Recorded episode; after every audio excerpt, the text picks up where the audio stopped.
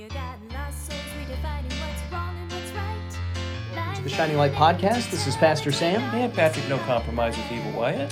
And today we're going to be talking about an interesting subject. In fact, I think, and I, I think, I, I think, oh, meditation. That's what it is. You were meditating on what you were going to say. Right. That's yes. right. It's So, good that you were thinking that, but the problem is you didn't clear your mind. oh well, there's not much there, so it, it could have been pretty clear, clear, to start right? off. It's a pretty clean slate. Um, but but what are we going to be talking about today with meditation? Well, um, an interesting series of events happened to us to, to kind of put us on this path. I had a friend contact me a while back saying that uh, meditation had been introduced into his son's school. Now, he lives in a, a Colorado a rural school district, and that had come in, so he had me go over and take a look at it. And sure enough, there was this whole program in there, and they were calling it mindfulness. They were introducing hmm. it into the public school. They were saying, well, this is a way in a world that's becoming increasingly more violent and more anxiety ridden and hectic. This will introduce peace to our students, help them not to be anxious, help them not to be violent, help them to cope and find themselves.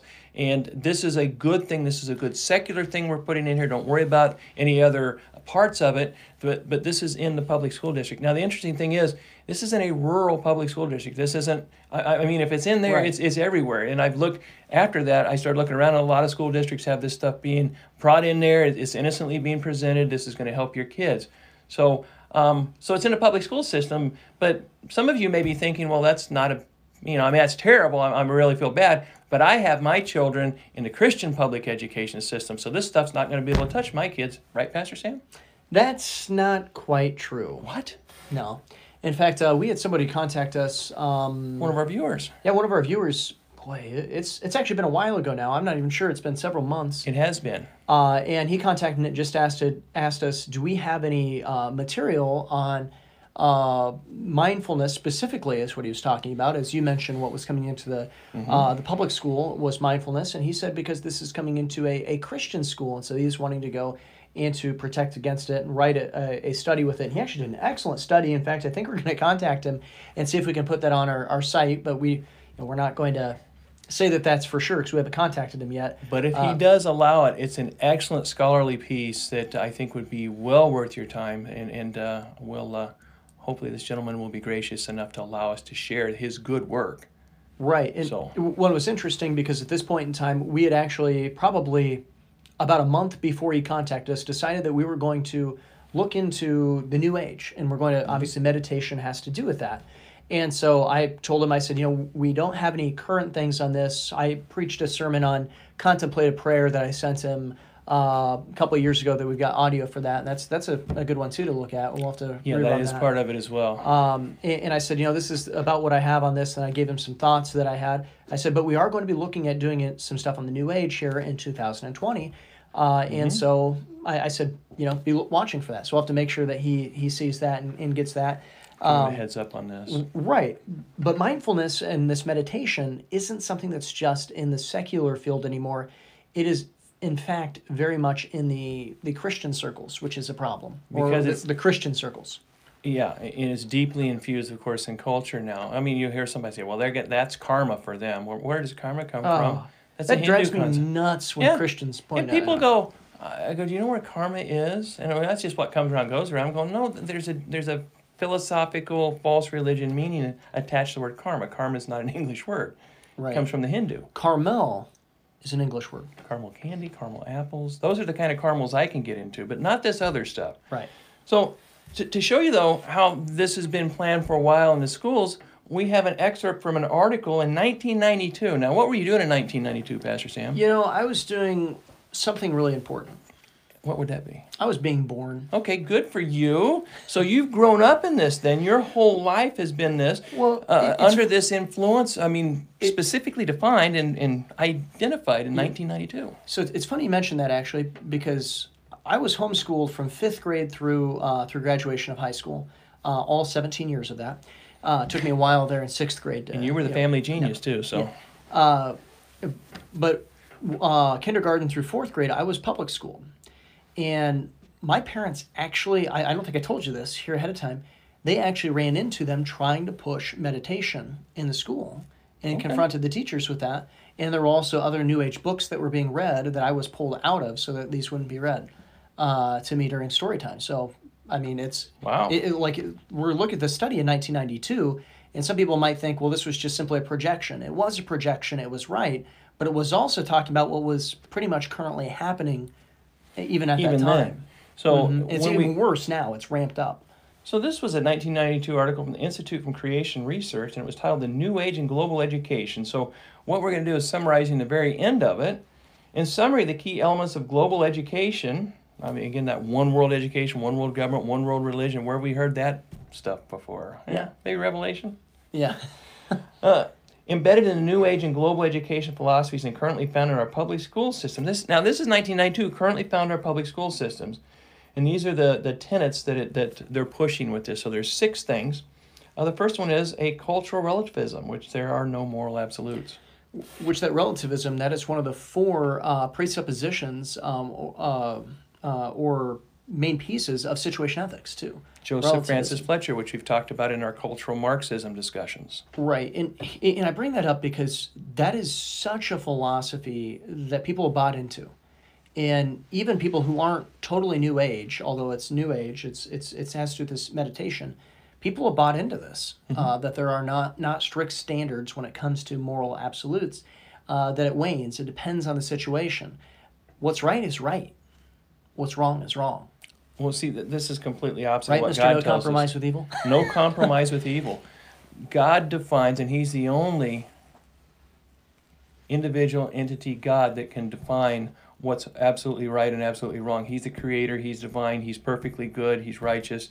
Only He is qualified to define or make a, a decision on what is righteous and what's unrighteous. So, so if you brought this into schools, to little kids, you know, five, six, seven, eight, nine, you know, all the way up to even the informative years of, of, you know, the preteen and teenage years, what happens to a child's conscience if they were constantly being taught a cultural relativism and that there are no moral absolutes? What happens to a child's conscience? You have moral anarchy. You have a child that has no moral bearing, no anchor, and you see that manifest in society as a kid is completely unrestrained by any sort of an internal discipline. They can become school shooters. They can do any variety of things. This is the society we have. So when you see these these killings going on, you look at in the into the lives of these kids. You will not find a Christian background. You may find a cultic background that claim to be Christian, but more often and almost exclusively, in from what I've been looking at these sort of things, is you will find a kid that's been completely indoctrinated by the education system to be completely heartless, self-centered. There's no right or wrong, and if there's no right or wrong, and all that matters is your feelings, why do you not go out and if you're, somebody makes you angry, you resort to violence to take care of that? And, and that's just one example. You know, it used to be asked, "How then shall we live?" Now it's asked, "How then shall we emote?" And and that's that's a really uh, bad philosophy to to live your life upon because um, e- emotions emotions are a good thing. You know, God made emotions; they're they're not a bad thing. Uh, God tells us to even use our emotions at different times. But one thing we find clearly in Scripture: emotions are wonderful cabooses, but they're terrible engines.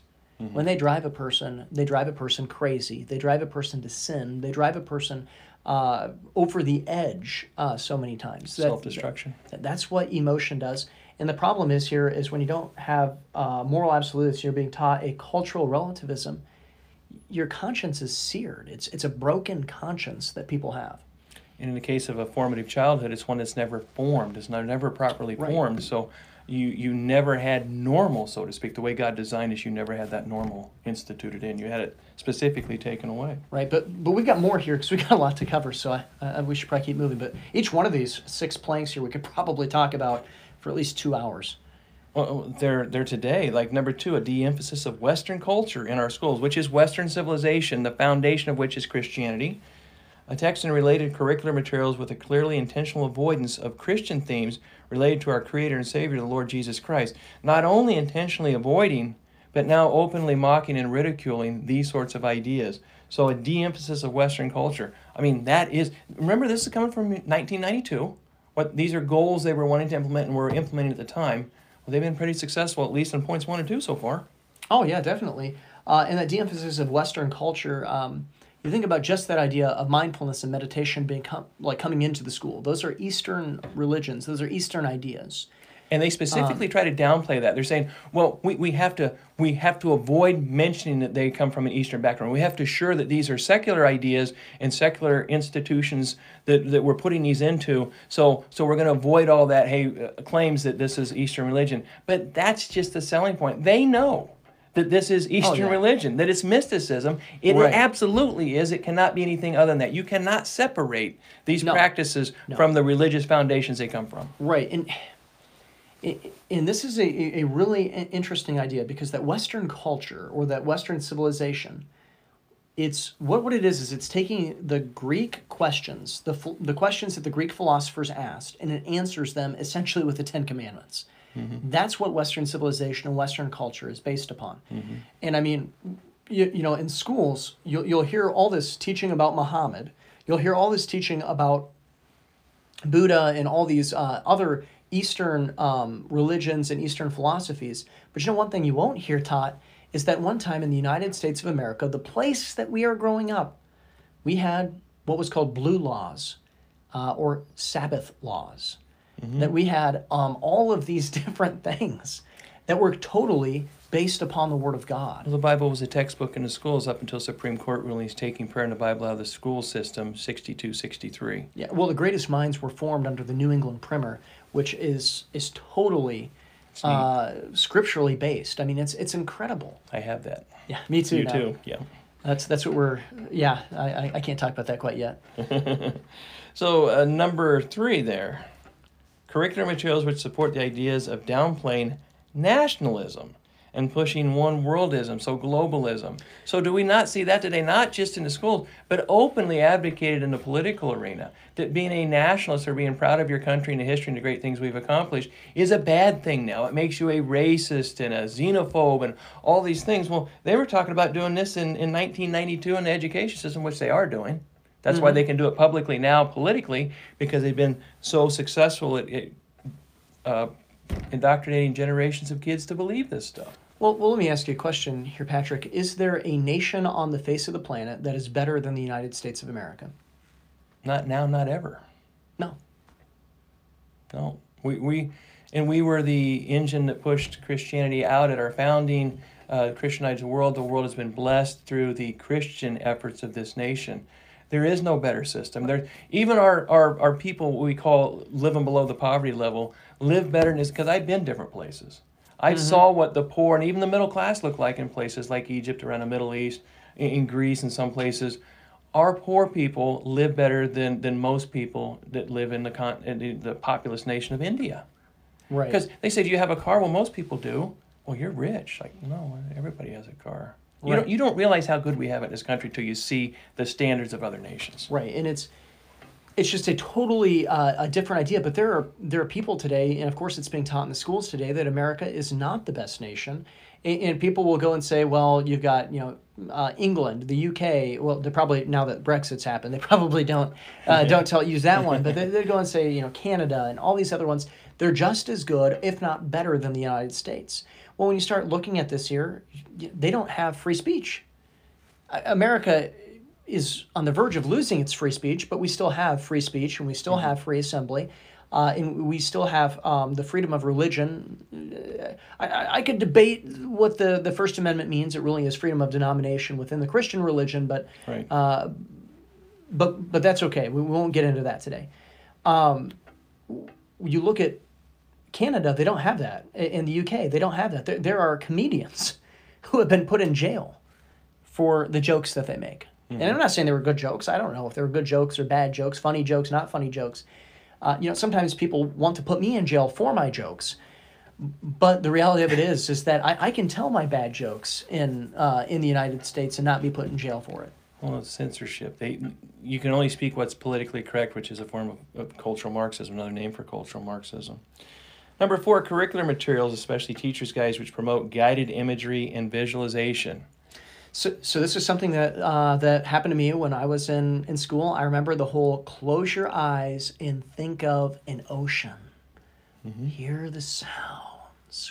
Relax. Yeah, just think of an ocean. And I mean, we're talking about second, third grade, turning the lights off after coming in from recess to try to get everybody calm down and, and go and, and have that happen. Um, I didn't know it when I was in second and third grade. I know it now, and I and when I was in junior high, I remember thinking back after studying some religion and things like that, and going, "That's Eastern religion that they were pushing." Got, I got cookies and milk, and then was told to lay down on a mat and you know we take a nap. I'm going. You just give me sh- now. I think They gave me an you just gave imaginary ocean. Where, where's my cookies and milk? Come I got on. I got sugar and I was told to take a nap after I got sugar. Now that's not typ- typically conducive between sugaring a kid up and then having them lay down and take a nap, but that's the way it used to be back. Then. You know, you day. got baby boomer pu- privilege here. The, Yeah. the millennials upset now. I didn't get my chocolate milk and cookies. I wasn't okay? under the 1992 uh, Institute for New Age and Global Education. Number five, curriculum materials would state that their chief goal is to reduce the spirit of patriotism. Again, they're attacking, burn the flag, all this other st- attacking the patriotism, which is in effect, it's an indirect, direct attack on our Christian heritage because that's the founding of this nation. To attack mm-hmm. that, to be proud of your nation today, to stand for the national anthem, they're, they're, and you see that it's working quite well in the education system too. That people don't want to do that. They don't appreciate the nation that God has given us or the system, and we're we're reigning, of course, in rebellion to God. That ticks me off. It it it, Yep. it, it ticks me off. You know, I love this nation. There's plenty of people that have fought, bled, and died for this nation, and they brought back. They may have come back um, physically whole or at least partially whole, but what you see and do affects that person the rest of their life, and the sacrifice that they made and continue to make, dealing with the things they did to keep us free. And then people have the gall and audacity to attack this nation, the flag that they served under. Not right. Right. You, you know when when the uh, the whole Colin Kaepernick kneeling thing happened in the NFL. And and you heard the sermon that I preached to stand or to kneel, and it was it was a sermon that was non-committal actually in the standing or kneeling. It was saying here we need to we need to focus in on uh, what really matters here on this other thing.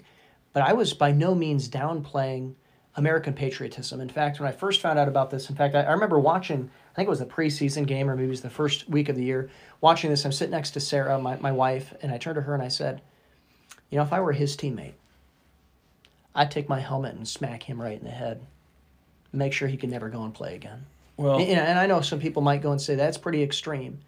But listen to what I'm saying here. It's a privilege what he was doing. In the, the freedom that gave him that privilege, he was spitting upon. Well, former NFL linebacker James Harrison played for the Steelers. I think his last season he played for the Patriots. He, he said at the time, if somebody on my team's not standing for the flag, they better have a broken leg. Or Yeah. he said, or I'll give them one, something to that effect. so there's a good guy. I, I'm not I'm not too old as, as 1992 we're talking about, but I'm old enough to remember uh, planes flying into the Twin Towers. And I'm old enough to have read the uh, the Quran. And in reading the Quran and seeing those planes hit the towers, you find out that that is the true teaching of the Quran.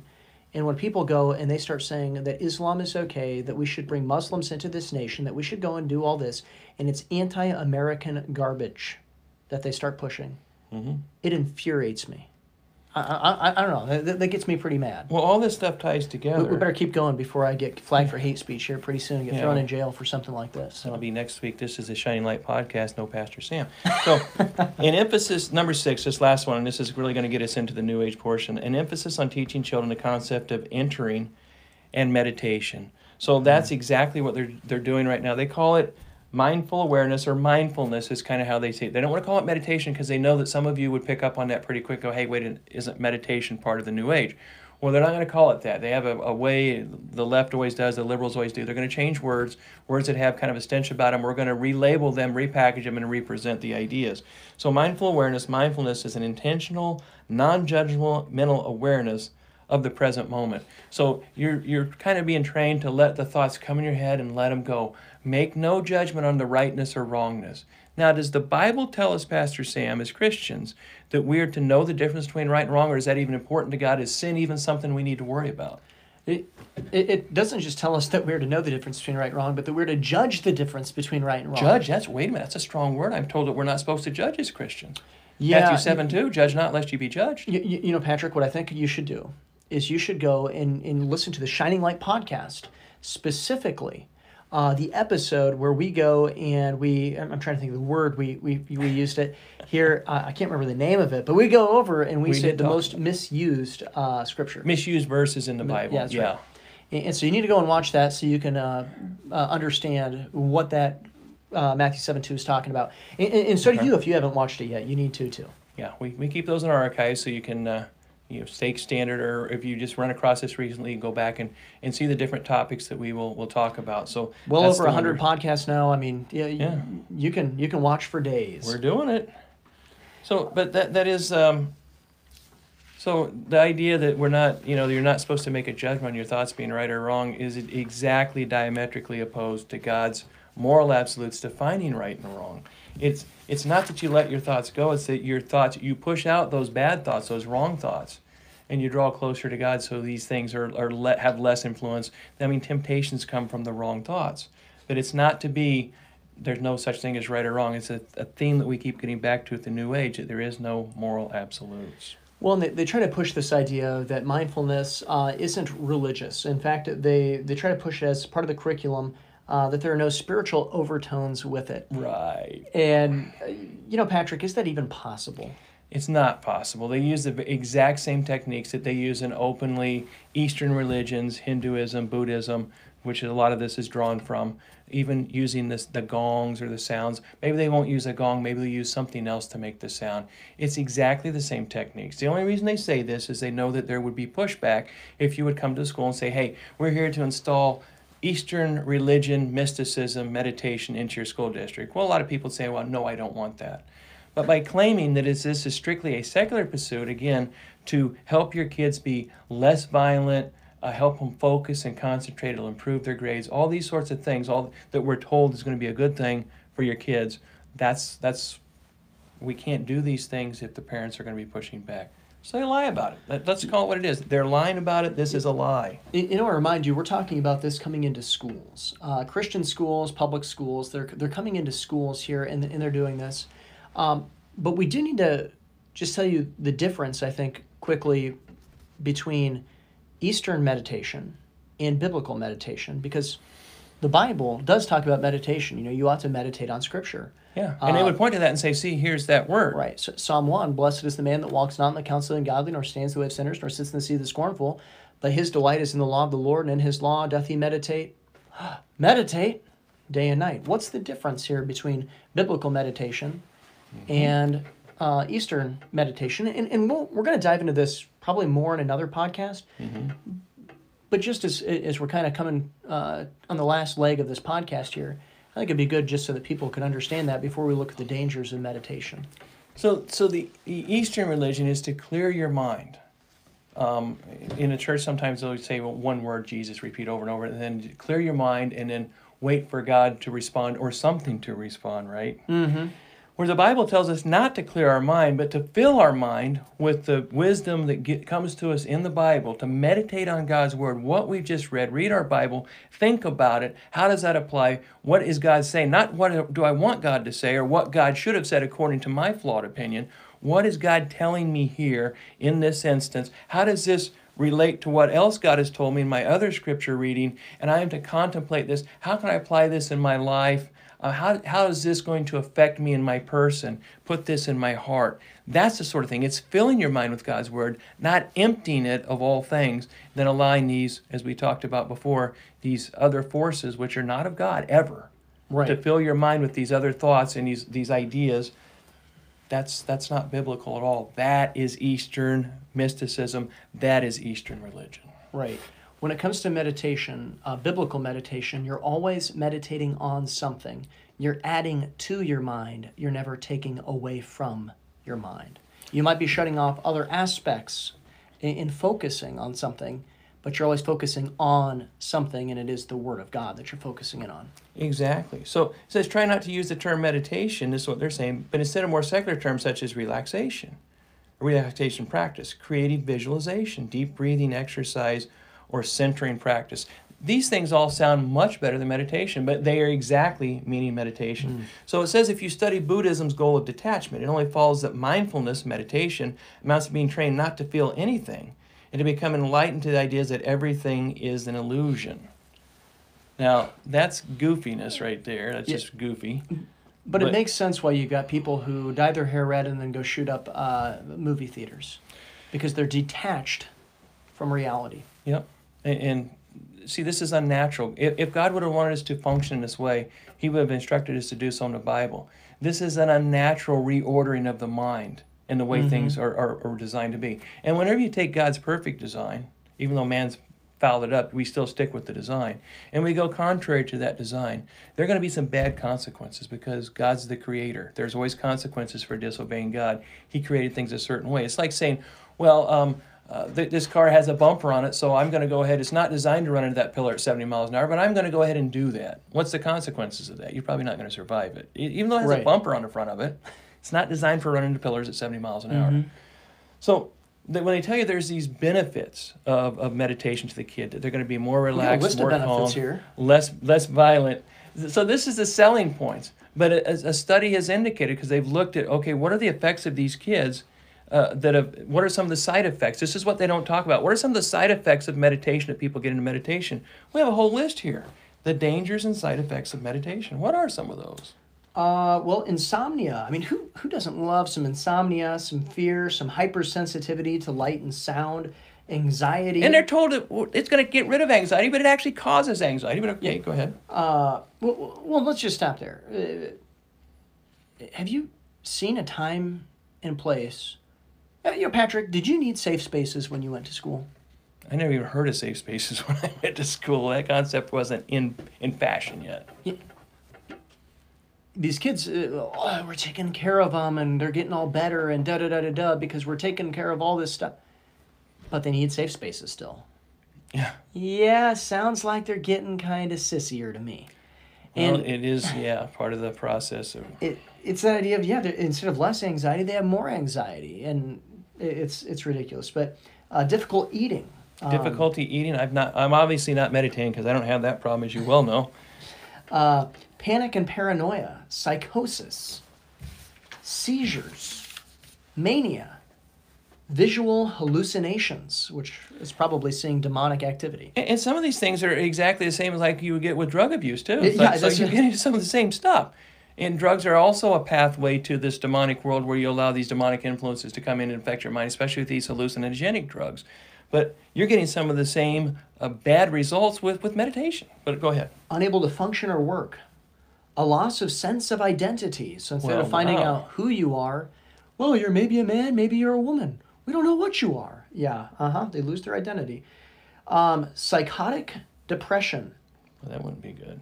Elevated mood, and grandiose delusion. My wife actually accuses me of grandiose delusion sometimes. Uh, unrestrained behavior, sexual, Sexual and and, violence. violence. pain, confusion and disorientation, feelings of emptiness, depersonalization, impairment of social relationships. You, you know, this impairment of social relationships. Uh, one thing, and, and obviously we're doing a podcast, we're not against podcasts. Uh, but one thing that's interesting to find out is that the millennials and the, the newer generations, the younger generations coming up, they have a, a love for podcasts. And, and I, I was talking to a Gen X guy and a Gen X baby boomer right on the, the fringe there.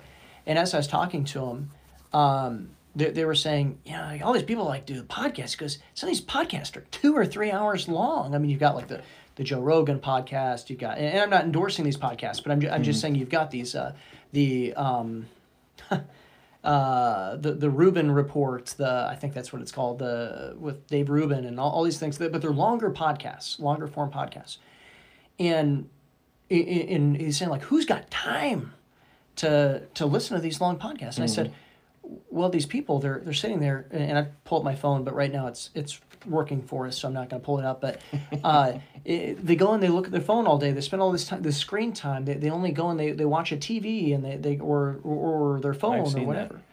And and so they start to watch podcasts of people having a conversation because they don't have conversation. And so they are seeking to have that conversation. So what's a two or three hour conversation to, to watch and listen to? Because most of us have uh, two or three hour conversations uh, throughout our day. And they're so desperately looking for that, as, as God said in Genesis 1. It's not good for a man to be alone. It's not good for Adam to just be Adam, but there needs to be more of mankind. Well, feelings of emptiness, you mentioned that. What do you expect? You- You're, you're emptying your mind. You're trying to empty your mind. And your, your confusion, disorientation, depression. Yeah, so there's no right or wrong now. There's no meaning to life. Really, there's no meaning to life. Well, it's, That would be depressing. So Yeah. what's this all about? And ultimately, when you come to the final decision that life has no purpose, this is when people actually get suicidal. What's Yeah. the point? yeah, nihilism. Yeah. Um, but but I mean, they're they're trying to create Tin Man syndrome. Uh, this idea of people without hearts. That's Mm-hmm. what they're really really trying to make. Well, you got cognitive, perceptual, and sensory aberrations. I don't So even know what that not- means. You're not. You're, you're you're not like normal stimuli is being warped and twisted in your perceptions of it. Mhm. Like you, you're kind of gone from reality.